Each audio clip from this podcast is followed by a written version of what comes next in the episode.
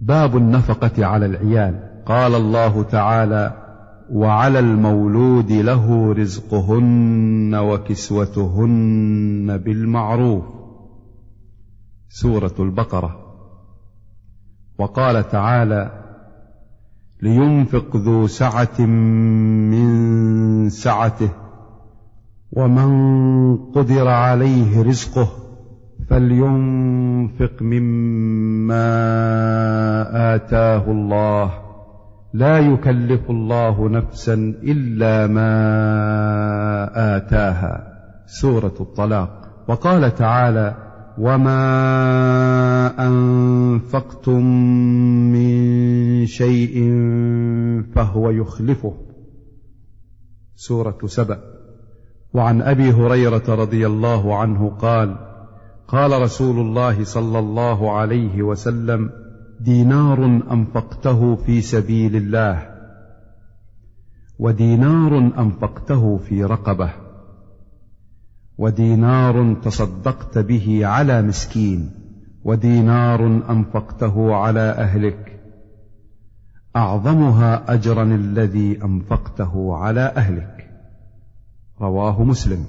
وعن أبي عبد الله ويقال له أبي عبد الرحمن ثوبان بن بجدد مولى رسول الله صلى الله عليه وسلم قال قال رسول الله صلى الله عليه وسلم أفضل دينار ينفقه الرجل دينار ينفقه على عياله ودينار ينفقه على دابته في سبيل الله.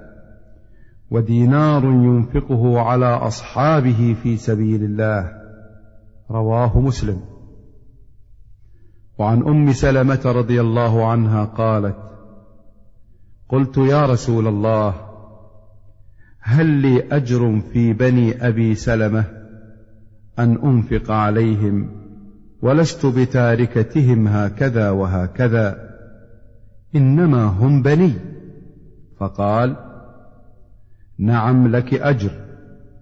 ما أنفقت عليهم. متفق عليه. وعن سعد بن أبي وقاص رضي الله عنه في حديثه الطويل الذي قدمناه في أول الكتاب في باب النية أن رسول الله صلى الله عليه وسلم قال له وإنك لن تنفق نفقة تبتغي بها وجه الله إلا أجرت بها حتى ما تجعل في في امرأتك. متفق عليه. وعن أبي مسعود البدري رضي الله عنه عن النبي صلى الله عليه وسلم قال إذا أنفق الرجل على أهله نفقة يحتسبها فهي له صدقة. متفق عليه.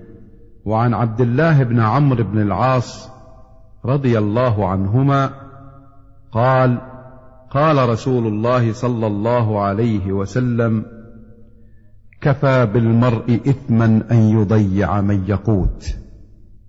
حديث صحيح رواه أبو داود وغيره ورواه مسلم في صحيحه بمعناه قال كفى بالمرء إثما أن يحبس عمن يملك قوته.